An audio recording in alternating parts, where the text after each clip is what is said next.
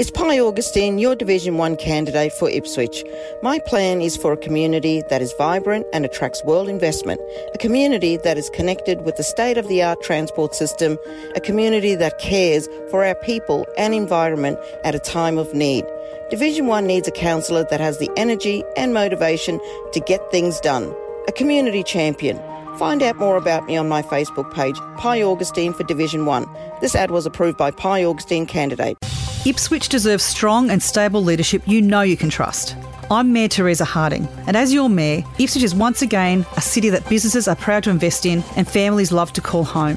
To keep our city moving forward, I'm committed to reducing cost of living pressures, expanding our road and transport networks, delivering more for our suburbs, and boosting investment in grassroots sports in our community. So vote 1 Teresa Harding for Mayor for sustainable growth for Ipswich. Authorised by T Harding, 264 South Station Road, Raceview. Coming up, it must feel like Groundhog Day for the Ipswich Central Redevelopment Committee. Council delays appointing a new CEO after a special meeting was cancelled at the 11th hour.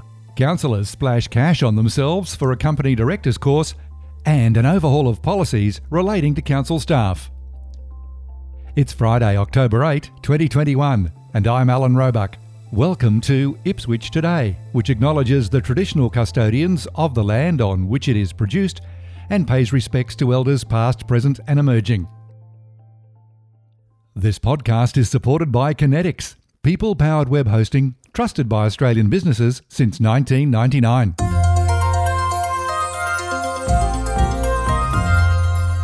Ipswich City Council had scheduled an extraordinary meeting, or put simply, a special meeting, for councillors at 9am on October 8 with the sole job of making a decision on the appointment of a new Chief Executive Officer. Late the afternoon before, it was cancelled without warning. In a written statement, Mayor Teresa Harding said the CEO recruitment panel had requested additional information from the recruitment specialists Davidson. The search for a CEO had a delayed start and finally began in July when a CEO recruitment panel was announced. The panel is made up of Mayor Teresa Harding, Division 3 councillors Andrew Fechner and Marnie Doyle, Division 1 councillor Jacob Madsen, and an independent panel member, former State Government Minister and member for Ipswich, Rachel Nolan. We'll now have to watch this space and wait on a new date for the announcement of a new CEO. The Ipswich Central Redevelopment Committee feels like it is the same meeting on repeat. The Commonwealth Hotel reached practical completion in May this year. The proposed extension out the back has been approved by Council in terms of a budget, the development application and lease negotiations for possibly up to 25 years are reported to be progressing. From the October committee meeting, Chairperson Councillor Marnie Doyle. Can I just ask, firstly, in relation to the um, the DA um, development application in relation to the Commonwealth Hotel, can I just get a bit more detail on the, the proposed timing? I note that the development application is being um, prepared and you know to be submitted to council. Um, you know, we will then need to go through a procurement process. Um, as well as enter into a formal agreement with the prospective tenant. So, can you kind of walk us through the expected timeline? Council Officer James Hepburn. The DA has been submitted. It's essentially for um, a large scale um, extension to the historic uh, Commonwealth Hotel. That extension um, is over a number of floors that, um, that essentially work out the back of the building. So none of this will be seen from the front of the building from the heritage angle. Um, the extension multi level actually goes down towards Bell Street Green. So there's two different levels with Bremer, Bremer Street, Bell Street Green, and with Union Place, and um, and the building extension takes that form on. So it enables car park access from Bell Street Green straight into the back of the Commonwealth Hotel. The back element of that Commonwealth Hotel extension is predominantly um, outdoor dining, uh, with kitchens and um, and their gaming room and licensing happening almost at a basement level underneath. So it's very much away from um, the, the, public perception and family environment that will be taking place within the, the main part of the hotel. Um, the detailed design element of it, it hasn't commenced, and we're just at the planning stage. That's going to twin track with the procurement process f- to find a construction partner. uh, which we are into at the moment. Um, our project management team are, are currently writing that, that tender um, with, our, with ourselves and the procurement team, and we're looking to release that to the market in about November time. Okay. I expect that will take two to three months to come through, um, and we'll be able to look at a number of prices and partners to see who's best placed to deliver that extension with us. By which point, as well, we'll also have the agreement for lease um, concluded with the um, party that we've selected. And the current negotiations there are going quite well, um, and they're very much into the detailed design element of the interior fit out. Um, so um, we're quite excited by some of the things we've seen to date. So all being well, um, we're aiming really to be in a start on site place by sort of first or second quarter next year, which would lead us a really tight program into an opening before Christmas, which is our plan. But there's a bit to get over before we can commit to a particular date. Councillor Marnie Doyle. Mr. Hepburn, could you talk to us about the, the lease um, um, status, um, our prospective tenants um, within Metro A, B, uh, Eats, and Venue? I guess just some general commentary around the current state of the market. Um, everyone is very aware of, of the market conditions with, with COVID, um, but outside of COVID, um, I guess there's always different um, times in the market where you know the landlord may be in um, a better bargaining um, position with regards to the types of incentives they need to offer, um, rent abatement, capital contribution. Are you seeing a fluctuation? Um, where, where, where is the market at? I guess. Um, we're, we're in a place where it's a tenant market. They, there's a lot of risk um, being pushed back onto the landlord, which um, is represented in our budgets with the incentives. Um, the rents that we're achieving are market rents, um, which are, are proven up through um, the third party review, which is Knight Frank, and those rents relate back to, you know, not dissimilar to the likes of Springfield, Yamanto, and, and other regional centres around Brisbane. Um, we're not so worried, really. Uh, I think the, the COVID piece is, is slowly but surely falling away. We're watching what's happening in the Northern Hemisphere. Um, what's happening down in New South Wales and, and Victoria is hurting us a bit. Some of, a lot of our tenants are based down there. They've had to close lots of operations, and that's that's from cinemas to, to eateries to, to bars. Um, so some of the leasing deals are a bit slower coming through because dealing with the property teams is quite difficult. Um, but as it stands, we're still attracting good attention to to our leasing. Um, the Eats phase is essentially going to be practically complete in a couple of weeks' time. As we all know, um, we have um, our first signed lease there, and we'll be looking at doing some sort of um, public release in the next week or so, um, joint with the tenant coming in and, and a lot of vinyls and photographs to really celebrate that moment.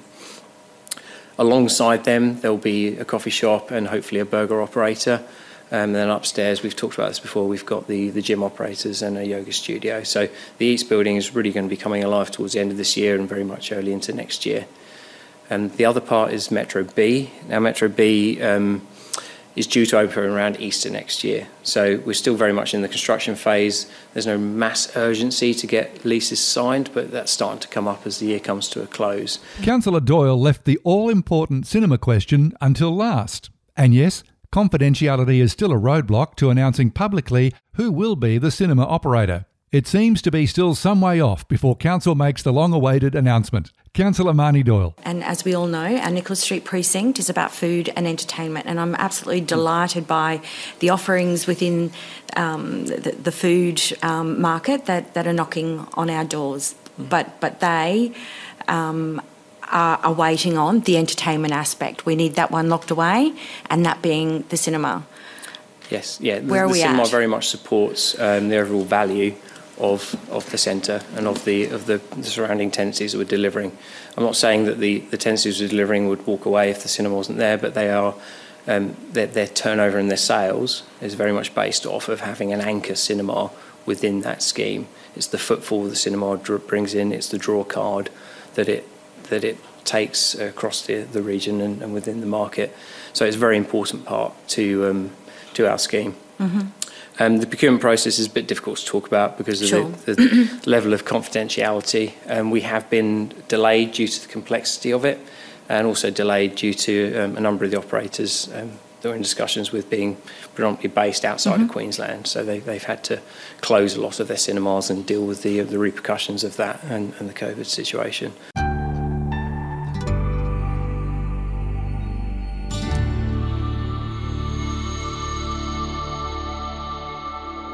There was little discussion at the Governance and Transparency Committee this month about an item which recommends Council engage the Australian Institute of Company Directors for just under $76,500, excluding GST.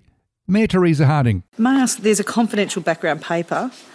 May I ask why it's confidential? I read through it. I know, I mean, we've already stated the price. I wasn't sure if there was anything. I just, because it's professional development for the councils, I'd mm. rather be more open with people. I guess I'm just asking why is it confidential? Is there no reason, is there a reason why it's not being published? The Mayor asked if the report can be published in full at the next ordinary meeting of Council on October 21.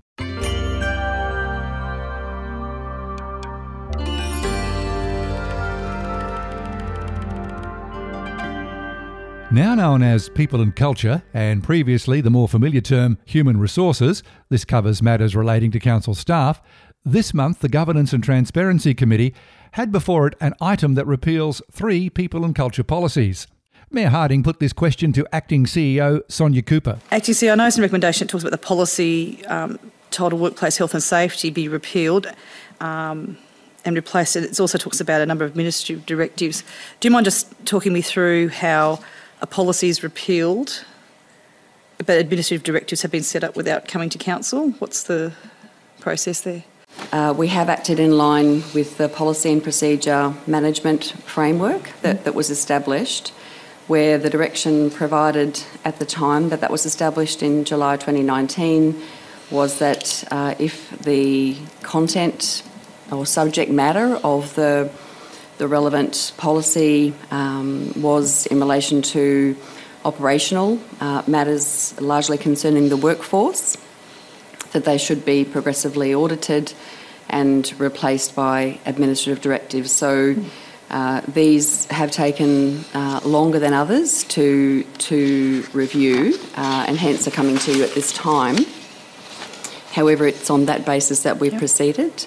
Uh, so um, our practice has been to come to the council uh, at least being able to confirm for you that there have been appropriate administrative directives put in place to ensure that we have the necessary uh, admin directives and procedures to, to effectively govern and, and manage these important matters for the workforce.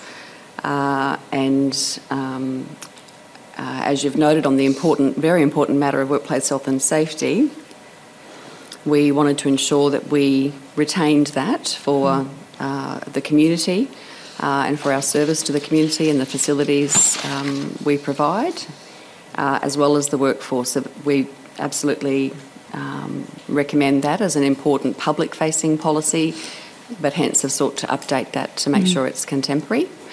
Um, but really didn't believe that it was necessary to have matters of um, grievances, as we now refer to them, um, as public facing with nothing to hide, um, but they really are substantively there for the workforce. Yeah.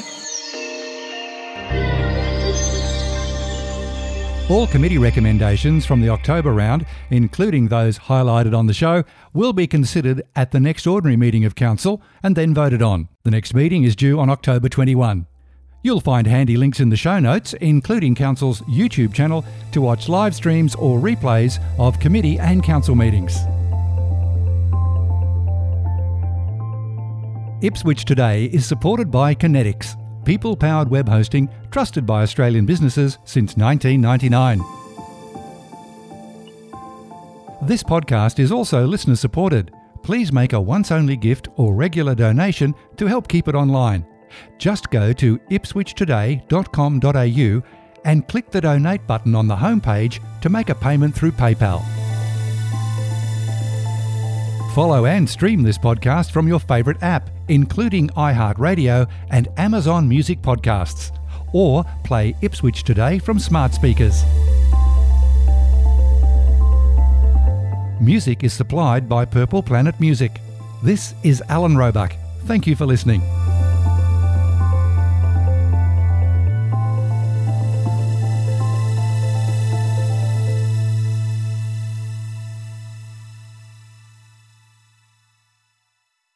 From legendary locals we all know to people you should get to know. Follow Ipswich Today on your favourite app and never miss an episode. Or go to ipswichtoday.com.au.